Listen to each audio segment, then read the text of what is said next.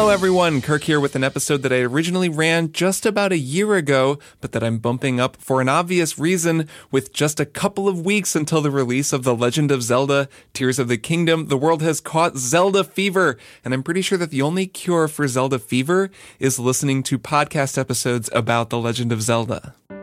Just a couple of months ago, I recorded a guest spot on another podcast talking about Zelda music. I think that episode isn't out yet, but you'll probably see it when it does come out and it should be really cool. In the process of researching for that guest spot, I went back and re-listened to this episode that you're about to hear, which contains analysis of a whole bunch of Koji Kondo's Zelda music from his original 1986 theme to the ways that original theme turns up in 2017's Breath of the Wild and a whole bunch of stuff in between. There is so much music in this episode. I was struck all over again by how dense it is listening back to it.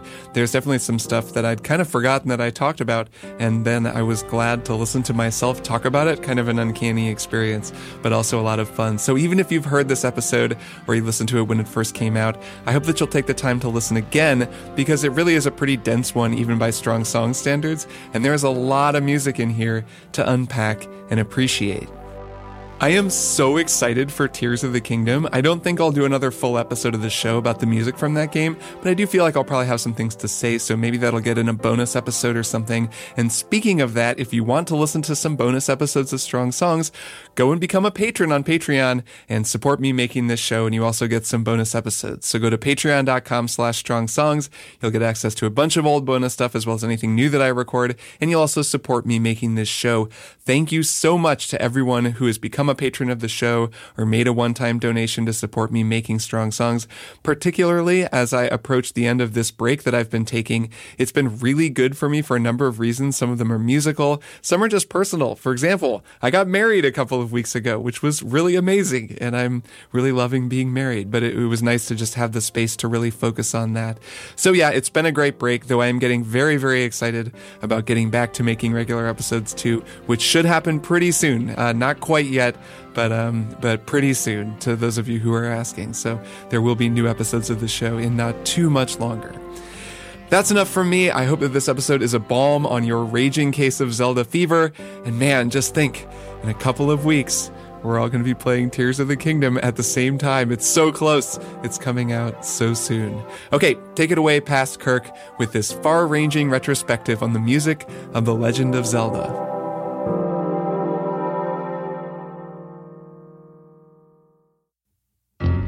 When you hear the word flute, you probably picture a silver instrument about yay big, looks a certain way, and makes a very specific sort of sound. But the flute family is so much bigger than that, with other types of transverse flutes, end blown flutes, pipes, whistles, ocarinas, and more.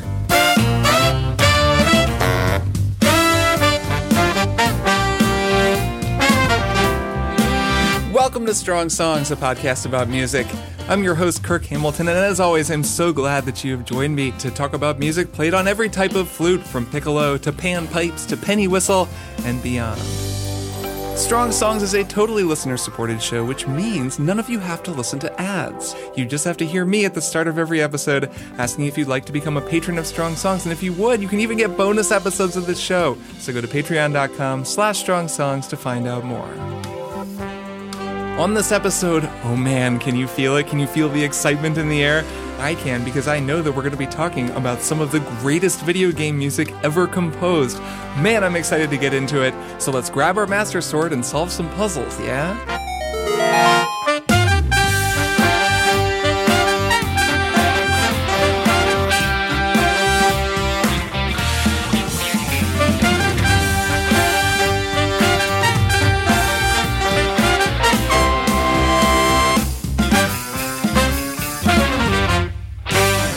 Video games, video games, video games. They are a fascinating art form with a uniquely interactive relationship with their audience, and they're also uniquely musical in a way that I have always found fascinating. Many of you will know that I spent most of the 2010s writing about video games. I've spent quite a lot of my time thinking about them, talking about them, writing about them, doing podcasts about them, and of course playing them. And something that I always come back to whenever I think about video games is music.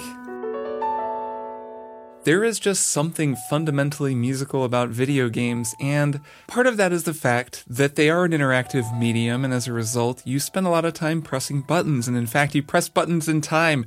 I've always made the argument that playing a video game is not totally dissimilar from playing a musical instrument. In fact, there are almost as many buttons on a modern Xbox video game controller as there are keys on a saxophone. But that's not the only reason that video game music makes such a strong impression on people. People just love video game music, and I'm counting myself among them. There are so many video game soundtracks that have left such an impression on me, and I think some of it is just that some of the greatest composers of the last 50 years happened to write music for video games. Many of the formative video games of the first couple of decades of the medium's existence didn't have any dialogue, so they relied heavily on music for the emotional impact of the game.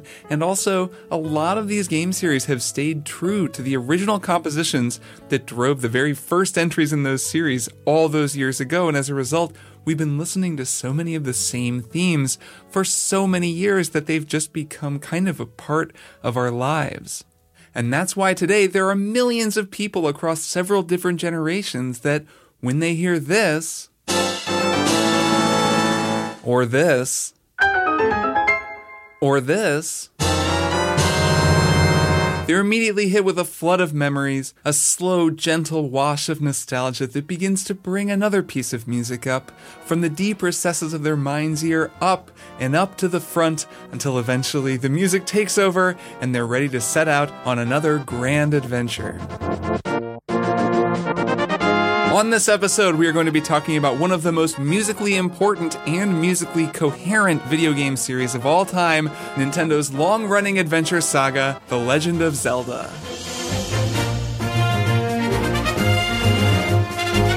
For more than 30 years, composer Koji Kondo's music has been the beating heart of this beloved series, shifting and changing as new composers, instrumentalists, and arrangers breathe new life into his endlessly appealing musical themes. One of the most fascinating things about Zelda music is how much it's changed over the years while not actually changing that much at all. And in fact, in that way, it's not that dissimilar from Nintendo games in general. In the 36 years since the world first heard this iconic heroic anthem, there have been so many new Zelda games with so many new musical ideas, even while the series' musical identity has remained remarkably consistent. And it's that musical identity that I want to get at on this episode as I analyze the composition and evolution of a number of my favorite pieces of Zelda music from the distant and not so distant past.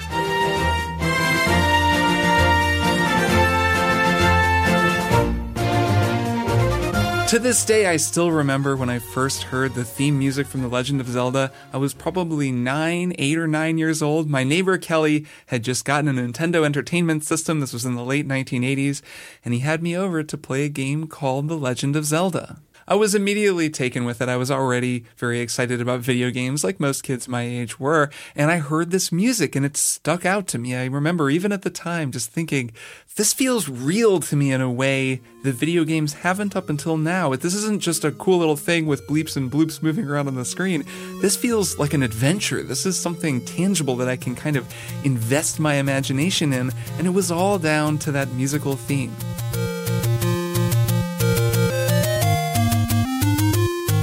Even on the original Nintendo's relatively simple sound module, it was clear they were onto something.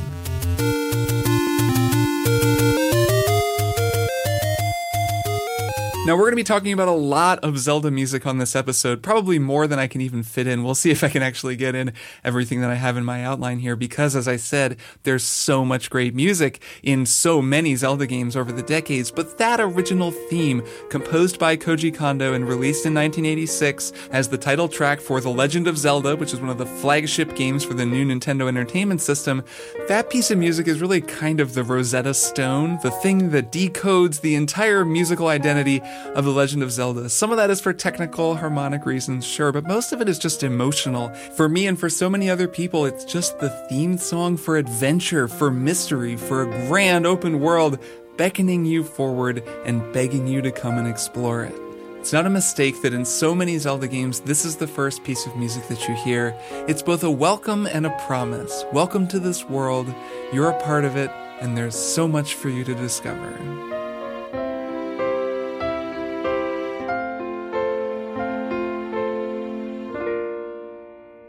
So let's start with that theme. It seems like a good place to start. And I want to talk about what makes it good just as a melody, as a piece of music, and also how it changed, how it evolved over the years, because it's been in a lot of Zelda games. It always kind of turns up one way or another. So the Legend of Zelda theme is in the key of B flat, and it usually is in the key of B flat whenever it turns up. Let's start with this melody, just the very first melody that you hear. I want you to think of it like a line. So listen to how it goes down and then it goes up Try to just follow the line of the melody.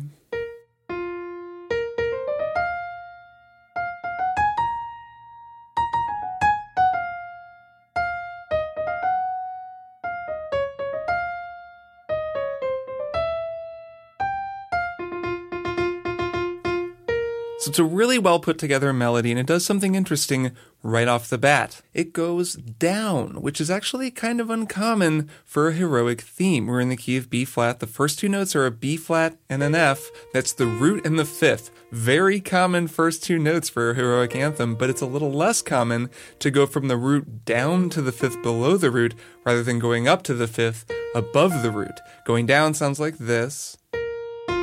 Going up sounds like this.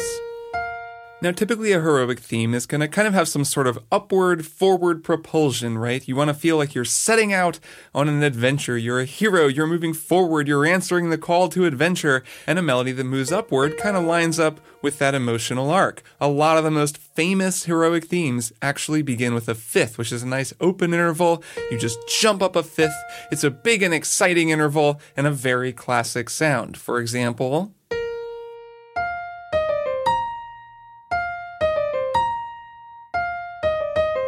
or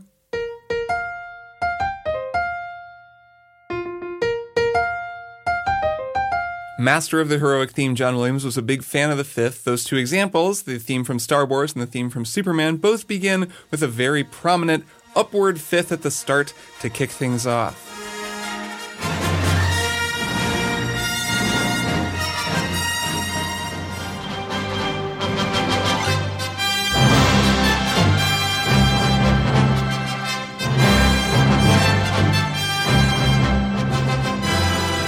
And actually, another one of Williams' most famous themes begins with not one, but two ascending fifths placed right after one another.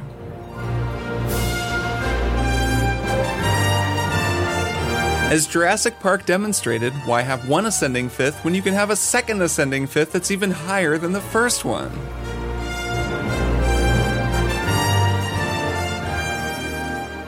So the Zelda theme very much does have an upward trajectory. It feels like that same sense of climbing and, you know, increased excitement as the line moves upward, but first it moves down. And I've always really liked that about it. It feels a little bit like it's getting set before a big jump. It's not just leaping out of the door, it's kind of bending its legs and getting ready, and then it sets out and upward.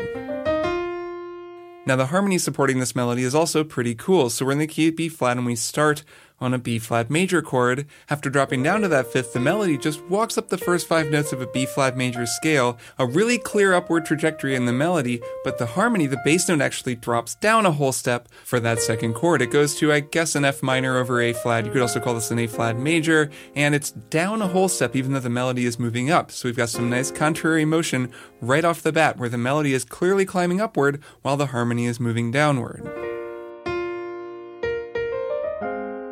Now here's where things get exciting. So the melody is sitting on this F. We're still very squarely in the key of B flat major, but then the whole thing actually changes keys for a couple of bars. So it shifts up to a G flat major. And it's really nice how it does it. It's kind of walking up this B flat major scale really clearly and then all at once, it just shifts into G flat major, starting on that F, which is a very distinctive sound and gives you a sense that the melody has entered a new place. Incidentally, that scale is a specific type of scale. It's like a B flat major scale with a flat 7 and a flat 6th, otherwise known as Mixolydian flat 6th, or the fifth mode of the melodic minor scale. Now, this isn't like a modal melody or anything. This melody is shifting along with a chord progression that's shifting with it and it's staying within the key, but it is a kind of distinctive sounding scale. And the first time I heard it, I was like, wait a minute, I know that sound. Ah, it's melodic minor, of course. It kind of turns up in the most unexpected places.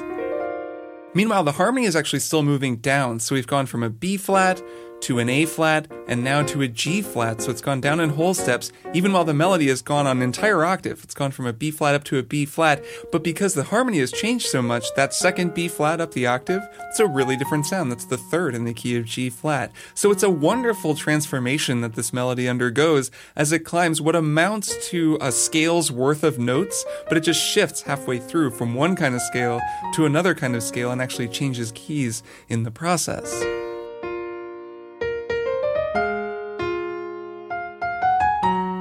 That key change actually completes right here with a resolution to D flat. So now we're kind of in this D flat key center. So this is the midpoint of the phrase, and in that first half, we've gone from B flat up to D flat. We've kind of changed keys. The second half of the phrase busies itself with changing the key back to B flat so that the melody can repeat. The way that the Kondo does that is this really nice descending sequence of basically three notes. Bum ba ba dum. Starts in the key of B with a nice sharp four in there, a nice little Lydian sound. Then down to B flat minor. Then a surprising turn to C major which leads to F, which leads back to B flat. Now, there's so much nice directional stuff going on in there. I'm not going to get too into any specific thing just because I've got a lot of music I want to get through. But this chord progression is super cool. If you are listening to this episode, if you play piano or guitar or some chordal instrument, if you can sit down and learn this chord progression, I think it'll give you a new appreciation for the Zelda melody because it really shows how this progression moves in a slightly different way from the melody that's constantly setting up the melody and emphasizing this sort of narrative arc that it goes through as it climbs up, contrasted against the harmony moving down, then changes keys, then goes through this lovely sequence as it kind of staircases its way down with a surprise little move up in the harmony to that C, to the F, and then back to B flat because before you know it, you've gone all the way back around to the beginning and you're starting the journey again. It's really economical writing. It fits a whole lot of stuff into a little bit of time and tells a whole little story just in the space of about eight bars.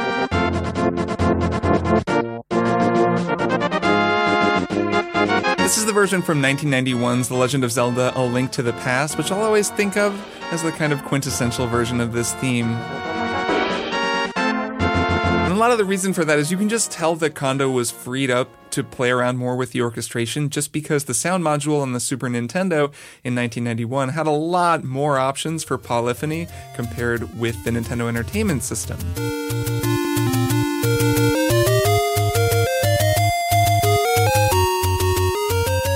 So I talked a lot about the sound module in the original NES in last year's episode about the theme from Super Mario Brothers. So if you want to learn more about that, go listen to that episode. But I'm just going to move on from the original NES, and actually pretty soon we're going to move on from the Super Nintendo as well. But I do really like how so many of those ideas that were present in the original version, in particular the counter melody that runs as a sort of an echo to the main melody.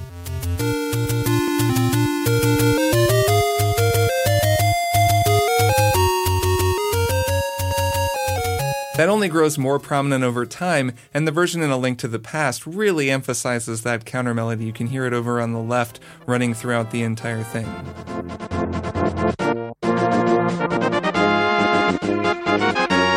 Do you hear it? It's over there on the left.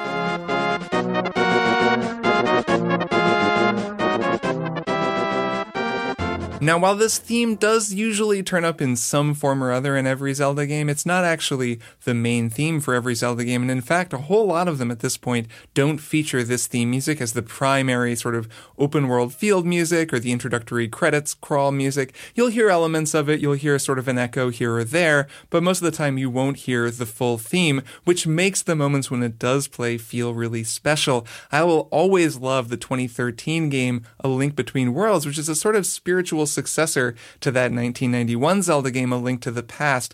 I really, really like Link Between Worlds. It's actually one of my favorite Zelda games. And part of the reason for that is because it's taking so many aspects of A Link to the Past and sort of remixing them and reimagining them. And that means that we get to hear some really fleshed out and wonderfully performed versions of some of my favorite pieces of Zelda music, including the main Zelda theme.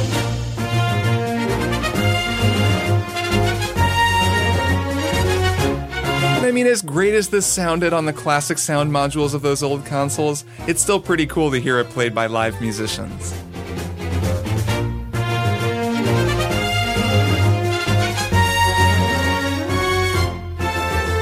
So, like I said, that theme music doesn't always turn up as the title music for a given Zelda game, but you can always hear elements of it. One of my favorites is actually in 1998's Ocarina of Time, probably pound for pound the most influential and memorable of all of the Zelda soundtracks, partly because it was a game about a magical ocarina, a magical flute that Link would play and that would allow him to change the weather or call his horse or even travel through time.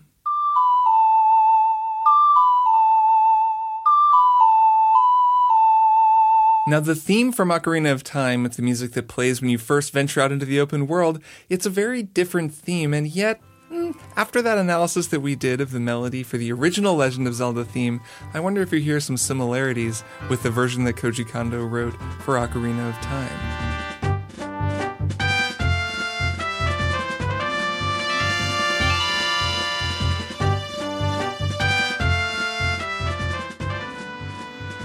You can hear the similarity, right? It begins with that fifth. We're in the key of G here, but it begins with a G dropping down to the fifth, and you halfway expect it to go straight into the Zelda theme, but of course it doesn't. It goes in a different direction. And this whole theme, the whole Ocarina of Time Hyrule Field music, really just constantly feels like this mirror version of the Zelda theme. You're always kind of hearing it, but never quite hearing it in full.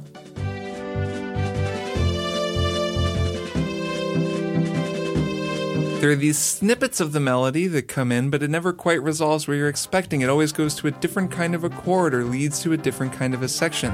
It's a really engaging experience listening to it because first you recognize something and then you realize it's different. It's like, huh? Hmm. Oh. So Ocarina really established the idea that the Zelda series takes existing music from previous games and echoes it and recycles it and reworks it, flips it upside down, puts it through a mirror, and shows it to you in a new light.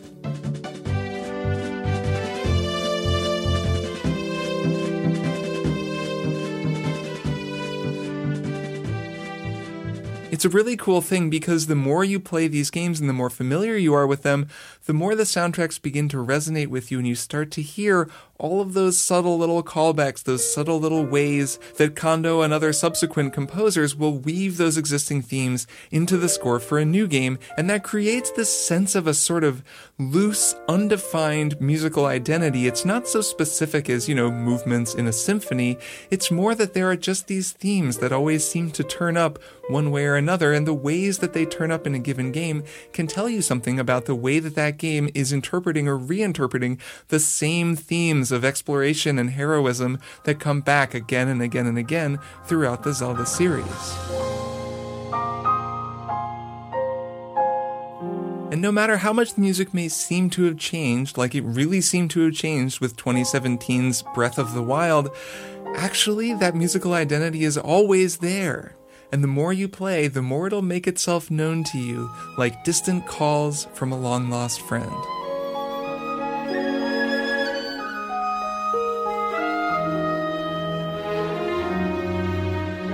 Breath of the Wild was a remarkable musical departure in so many ways, and yet, the more I played that game and then the more I listened to that soundtrack, the more I came to appreciate all of the ways that that score incorporates Kondo's original themes and some of those really beautiful themes from Ocarina of Time in particular. But staying on that main Zelda theme for right now, I absolutely love what Breath of the Wild does with the main Zelda theme. It's not really present, it doesn't play at any point really in the game. So you could play for 10, 20 hours without hearing it, and then, one night, riding on your horse as the moon rises above the misty treetops, this beautiful light piano part plinking back and forth left and right in your ears. And then, out of the mist, so quiet that at first you're not even sure what you're hearing.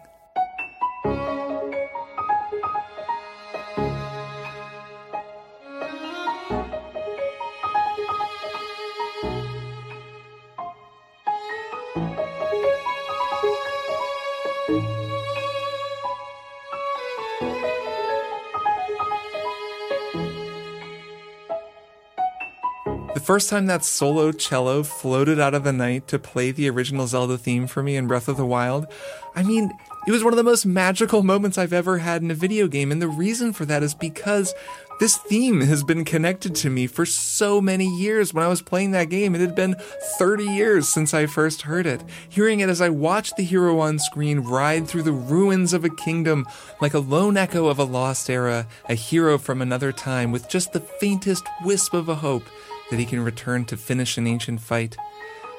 The game was spectacularly cashing in on a musical relationship that it had built with me over decades.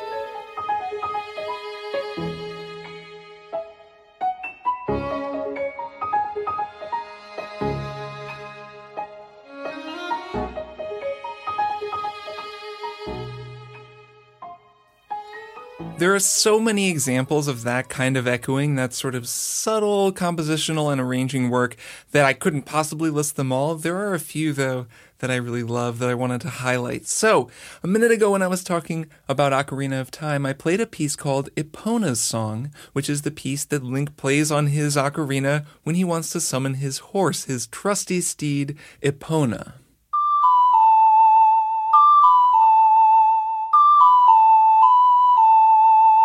Epona's theme plays at Lon Lon Ranch, which is where Link first finds Epona.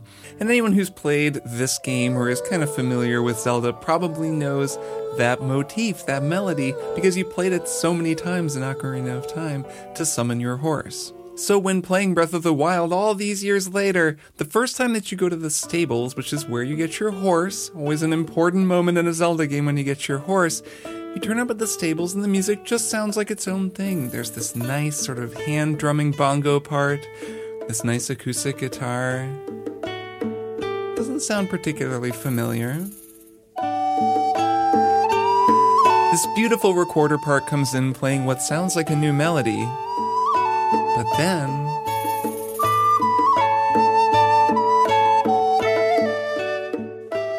just long enough for you to notice that, like a little edit in the Matrix. There's just a couple of notes of Epona's theme to suggest that yes, this is the horse place. Yes, this is where you're going to get your trusty steed. And they work in the first three notes of Epona's theme, which are pretty distinctive when played in this way.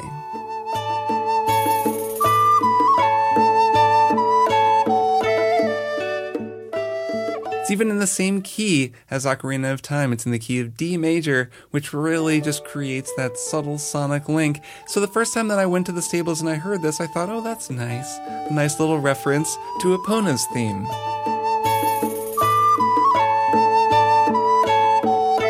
But here's the thing. So in Breath of the Wild, there's this wonderful character named Kass. He's this nice bird man, and he roves around the kingdom. And the thing about Kass is, he plays the accordion. So you actually usually hear him before you see him because he's always standing somewhere playing the accordion. Sometimes he's standing in the middle of a dense jungle, sometimes on plains in front of an abandoned ruin. And sometimes you'll find him at a stable, playing along with the stable music, adding his own very familiar melody.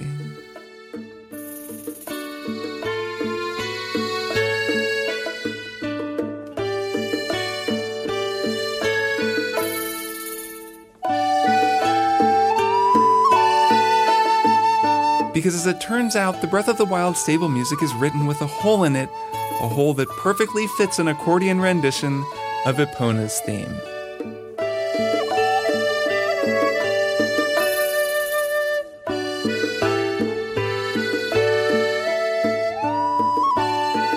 So, a lot of Zelda games do like to do that subtle repackaging, that slight reworking where you hear an echo and you're not totally sure what you heard, but they're not always subtle like that. Sometimes the joy of playing a new Zelda game is just getting to hear one of those classic pieces of music reimagined, maybe with different instrumentation, a different arrangement, or different musicians performing it. And that's certainly true of the more involved pieces of music, like the ones that I've talked about so far.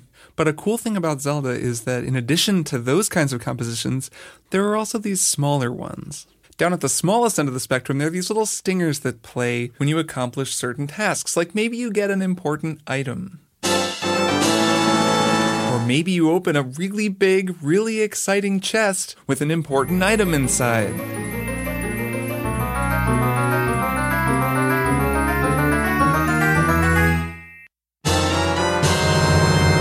Maybe you figure out how to open up a secret door.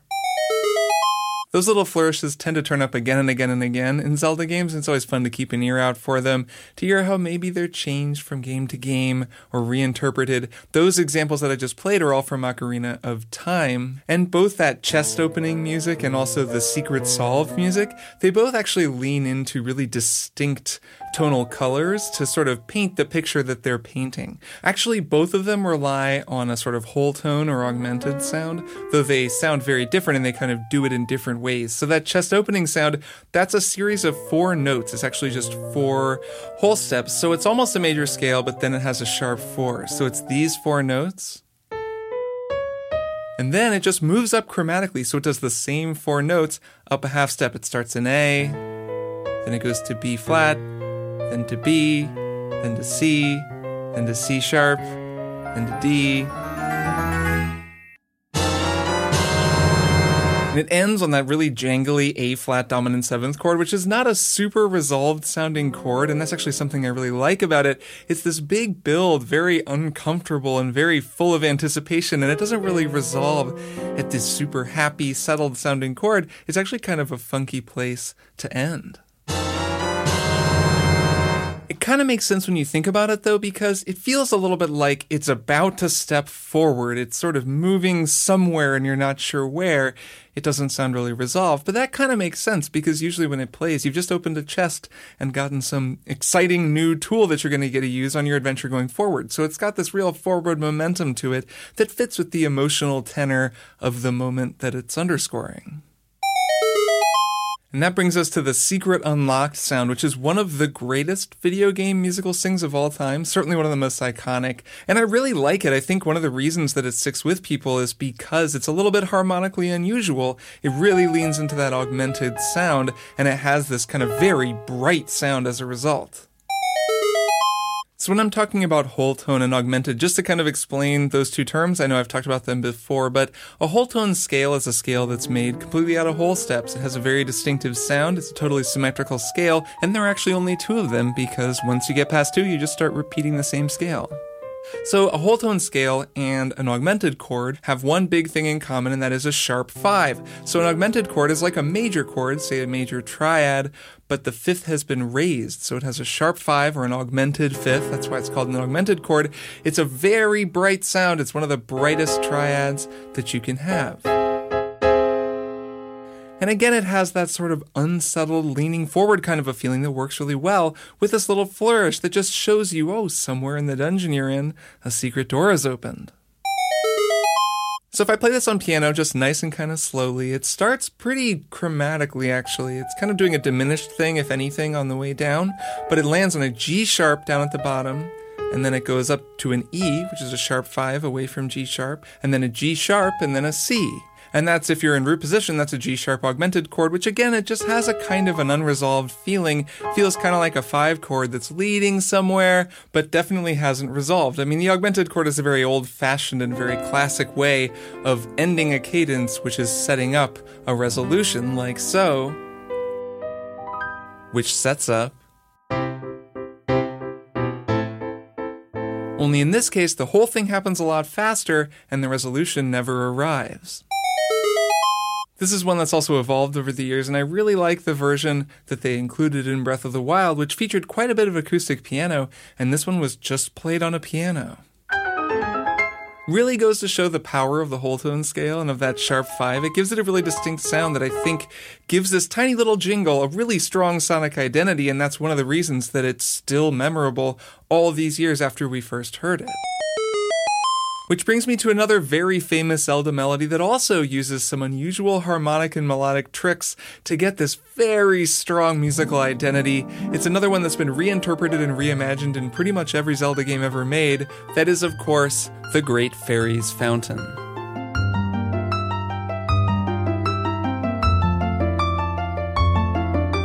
So, usually when Link discovers the Great Fairy's fountain, it's in some cave, it's somewhere you weren't necessarily expecting to find it. And the Great Fairy is always there, usually with a line or two of dialogue, some way of powering you up, but there are also these little fairies around her, and they tend to just float in the air in circles, they move in little spirals, and to me, that's always felt like a visual representation of what the music is doing. It's this endless spiral that sort of floats down to the ground and then catches the wind and floats back up into the air.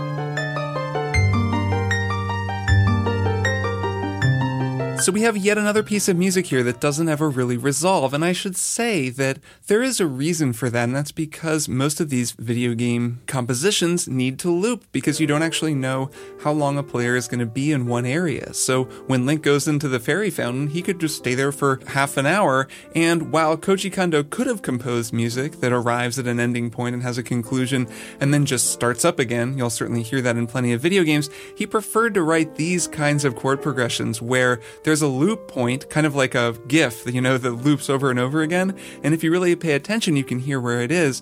But the composition works as this seamless loop, and that also gives it this really nice suspended feeling that works beautifully for somewhere like this fountain, where the energy is so serene and just kind of floating and never really ending or landing. So this is a very classic sounding kind of a chord progression. We're in the key of F major, and there's a lot of sevenths happening, and there's a lot of ninths in the melody. So we actually start on a B flat major seven, which is functioning sort of like a G minor nine, but it's a B flat major seven. So we have a B flat in the bass, and the melody starts up on that A, which is the major seven above B flat. And then the melody does this four note motif that just repeats through this whole tune. You can hear it underneath me right now, while the harmony moves down to an F major seven over A, then it goes down again to a G minor 7, then a C7 over G, and then it resolves finally to an F major 7. Now that's the middle of the phrase, and that's where the resolution takes place.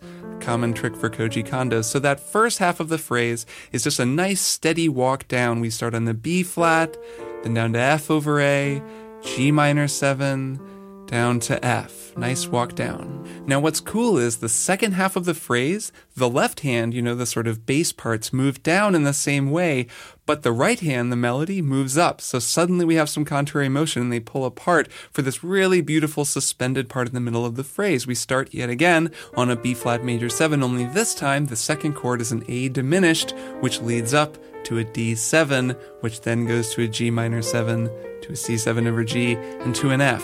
It's really close to the same chord progression that happens the first time, but those different chords and the fact that the melody moves up, it adds a whole new emotional energy to this part of the piece. It's really beautiful, and it's actually a more subtle difference than it sounds like when you listen. It's the difference between this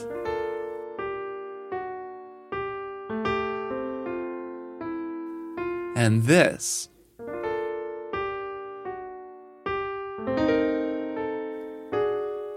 And that's what really sticks out to me about this piece. It's a very simple repeating motif placed over this beautiful chord progression that follows really traditional rules, you know, of harmony. It's just moving around the cycle three, six, two, five, one, two, five, one. It's not really that far removed from a jazz standard like Satin Doll, but because of the specificity with which Kondo approached it, he created this beautiful vibe that's carried on for generations of Zelda games and always imparts that same serene, floating feeling. You've stumbled into a mysterious cave, ethereal light refracting through the shallow pools of water, and just so lightly, never ceasing or touching the ground, you hear the flutter of little wings. It's a beautiful piece of music, and I feel like I hear it referenced pretty often. One of my favorite uses of the Great Fairy Fountain music is actually an Edgar Wright's adaptation of Scott Pilgrim vs. the World. It starts on an ordinary day for young Scott Pilgrim. He's leaving the bathroom and suddenly he finds himself magically transported to another dimension.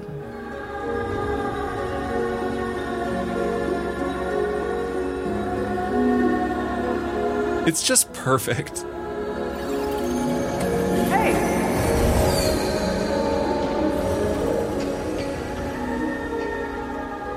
It was such a great choice by Edgar Wright to use this music. It's such dreamlike music. It really conveys this otherworldly feeling. And I think, again, a lot of that comes down to the way that it never quite resolves. It's just this beautiful, cushiony pillow kind of floating you upward over and over and over again without ever setting you down.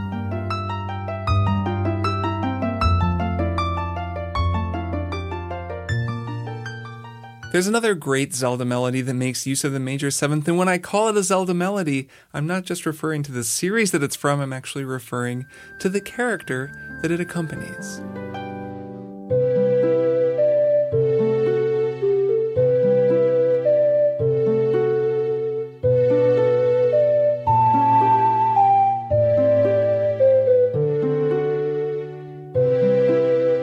Ever since A Link to the Past, Zelda's melody has accompanied the character herself, namesake for this series, and obviously one of the most important characters in it.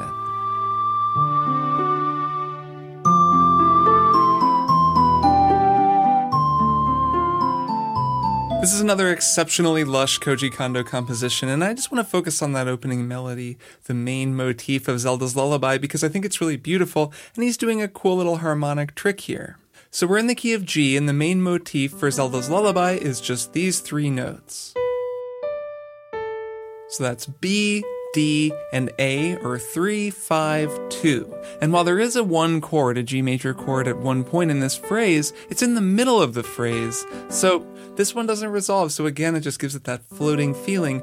But what's really cool is what's going on in the harmony underneath the melody.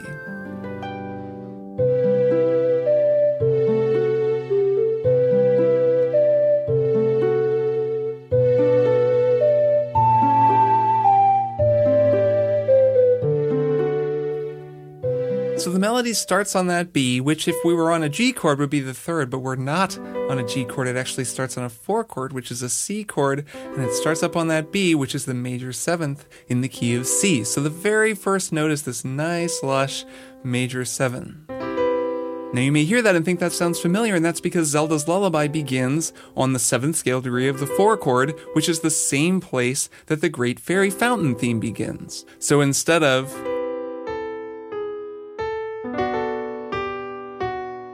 we have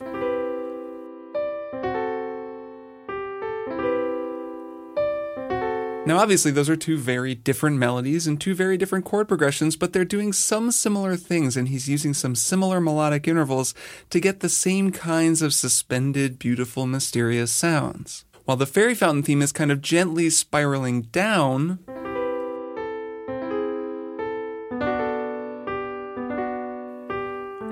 Zelda's lullaby is more sort of floating in place, and he achieves that with a cool harmonic trick. He uses a C pedal tone on the first four chords during this opening statement of the melody. He starts with that C major 7 chord with the C in the bass, and then he plays a D chord still with the C in the bass, so a D over C which means that the harmony, the chords are moving upward, but the bass is staying put, and that makes for a very nice juxtaposition. It's a really beautiful chord progression. I recommend stealing this one if you're ever writing any music. Just 4 major 7 to 5 over 4. It creates this lovely, suspended, very safe, very beautiful sound. So, of course, it's not just those two chords. They go through those two chords a couple of times, and then that D over C resolves down to a G over B, nice one chord, which then really quickly goes to a sort of B flat diminished sound, to an A minor 9, to a D7, and then as we sit on this 5 chord, rather than resolving to 1, it just returns to that C major 7, to that 4 major 7, and begins the cycle again. So, yet again, we have a piece of music that never actually resolves and ends, it just loops over and over and over again.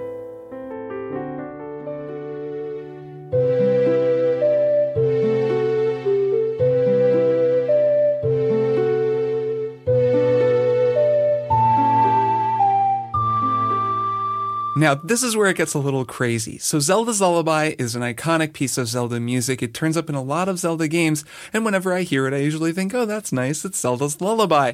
And then came 2013's The Legend of Zelda Skyward Sword and its main heroic anthem, The Ballad of the Goddess.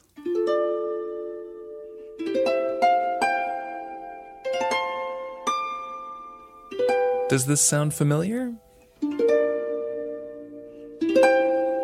No?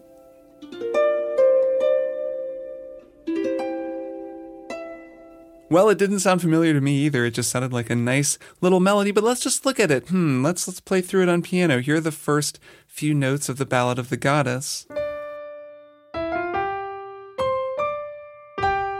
And here's the rest. So that's a nice melody, but what would happen, you know, if I were to just play it backwards? Sometimes I like to just take things that I've learned on piano and just randomly play them backwards. Let's see what happens if I play those notes backwards. No.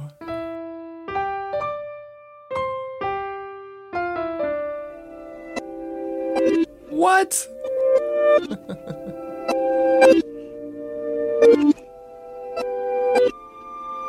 Yes, that is correct. The Ballad of the Goddess from Legend of Zelda Skyward Sword is actually Zelda's lullaby played backwards.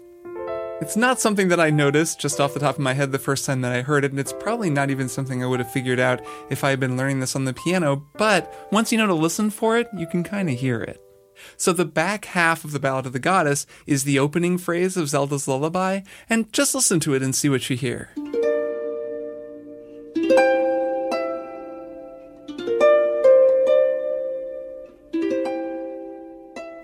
So if you reverse it, the long, unresolved notes at the end instead become introductory notes at the start of a phrase, and it sounds very different.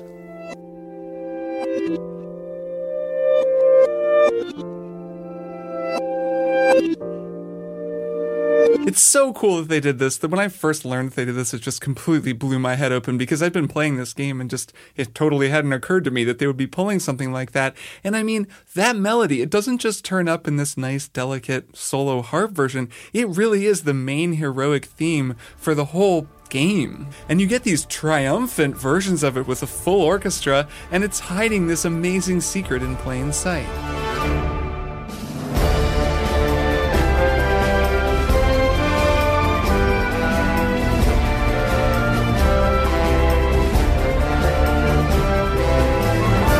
One of my favorite video game music Easter eggs of all time. I've talked about it in the past, but I just had to share it with all of you because I figure there's some of you out there who probably don't know about it, and it's just so cool.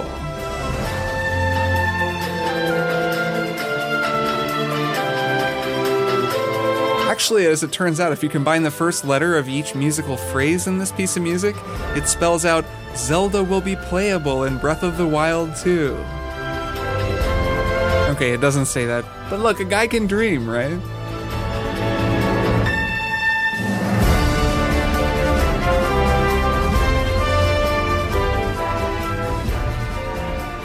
This is the level this series is operating at. This is the degree of care that the composers are able to bring to each game. They've got all these great musical building blocks to work with, this cornucopia of iconic melodies to pull from. They're given such free reign to work with all of these different elements, so you never really know what you're going to hear. The next Zelda game, it may feature a reinterpretation of the simple yet beautiful Song of Storms.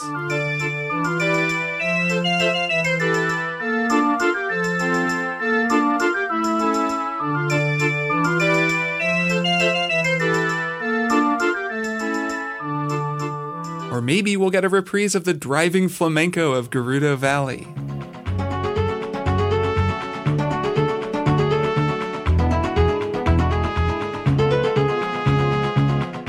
You can basically just go onto YouTube, look for Legend of Zelda soundtracks, and pick one at random, and you'll probably hear something that's amazing, rich, and complex, and worthy of a deeper analysis. But while there are so many Zelda melodies that I could still talk about, I want to close this episode with a piece of Zelda music that's near and dear to my heart, one of my favorite pieces from one of my favorite Zelda games, and actually a game that we haven't talked about on this episode yet. I'm talking, of course, about 2002's The Wind Waker and the beloved, beautiful theme from Dragon Roost Island.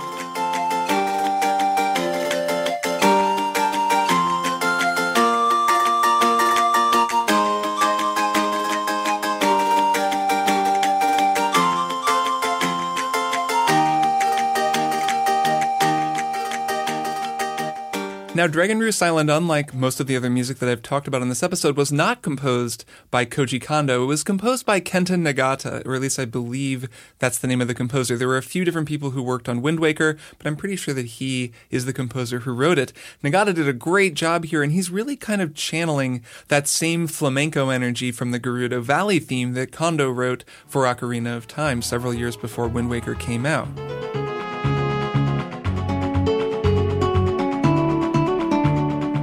Now, Ocarina of Time came out on the Nintendo 64 in 1998. Wind Waker came out four years later on the GameCube, and the GameCube had much more capability when it came to sound. So we get a much more full sounding recording, even though it's actually a very simple arrangement with really only four instruments.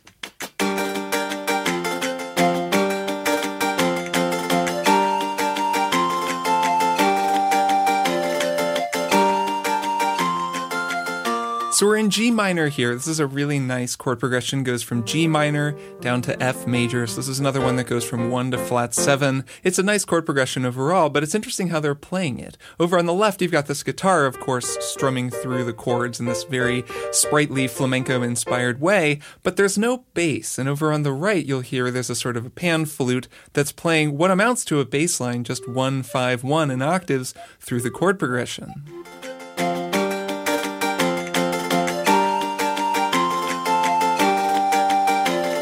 Melody is really nice. It's some sort of a wood flute. I'm not totally sure specifically what kind of flute it is, but it's a lovely sound. And the groove is all sizzle. It's all just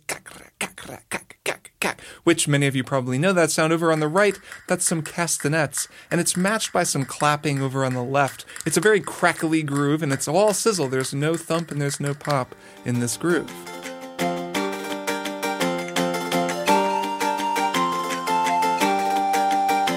Such a nice melody, such a nice performance. It skips along on the surface. This is a very high energy, very lilting kind of a piece that never goes too deep and never really digs in. Or at least that's how it was in the original 2002 release of the game.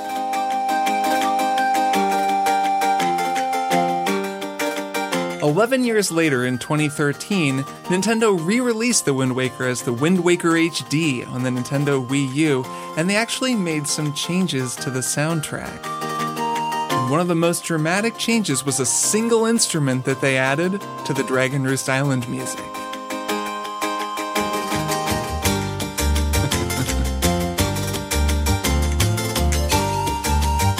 Somewhere in between 2002 and 2013, someone at Nintendo came to the correct conclusion that what Dragon Roost Island really needed was some bottom end. So they hired a really good upright bass player to lay down a bass line, and man, it paid off. I mean, listen to this stuff.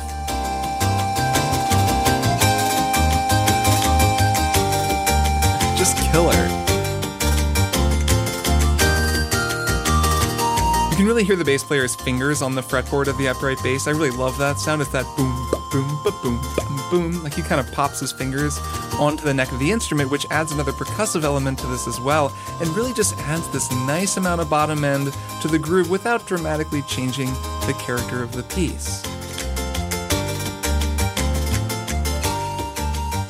Such a beautiful tune and such an evocative melody. It's no wonder the Zelda fans are so attached to this piece of music. And it actually also features in yet another of my favorite Zelda musical callbacks, again in Breath of the Wild, and one that really encapsulates The Legend of Zelda's musical identity.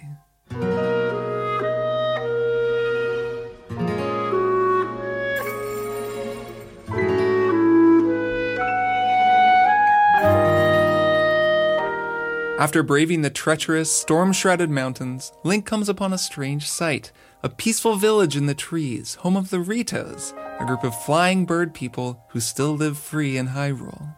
You remember Kass, who stops by the stables to play Epona's theme on his accordion? Kass actually lives here, and as Link climbs into the treetops, you can almost feel the chilly alpine air blowing through the pine boughs. A lush orchestral swell calls your eyes out to the horizon, to the wind and the sky and the furthest reaches of the kingdom, and a familiar melody begins to play.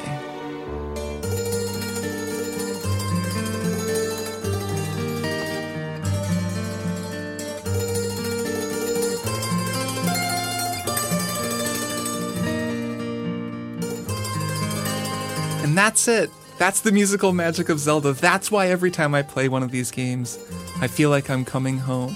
It's the music that takes me there, those anthems and lullabies, motifs and jingles that tell me that no matter which version of Hyrule I'm exploring this time around, it's all part of the same saga, the same story that I've been playing through since I was a little kid. I'm riding into an open field, and I'm home. I'm sailing onto an open sea, and I'm home. I'm soaring through the sky, miles above the earth, and I'm home. I'm questing through some volcanic dungeon, or bedding down in a mysterious treetop village, or getting lost in a fog shrouded forest. But I'm home. Wherever I am in my life, whatever else I might be doing, I'm playing Zelda, and I'm home.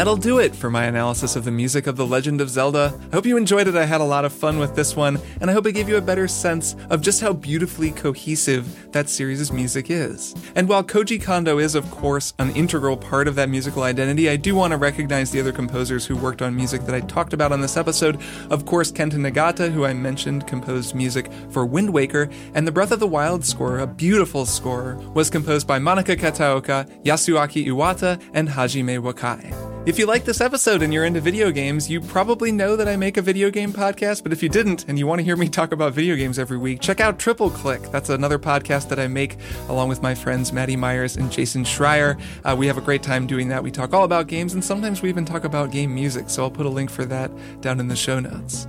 Also, down in the show notes, you can find links for PayPal and Patreon if you want to support the show. And I really appreciate everyone who supports the show. Like I say, this really is just me and you guys. So if you want to support it, I'll keep on making it. There's also links for my newsletter, the Strong Song Store, where you can buy merch, playlists, all kinds of stuff. This episode's outro soloist is the great Bay Area saxophonist Charles McNeal. So stick around for Charles, and I'll see you in two weeks for more Strong Songs.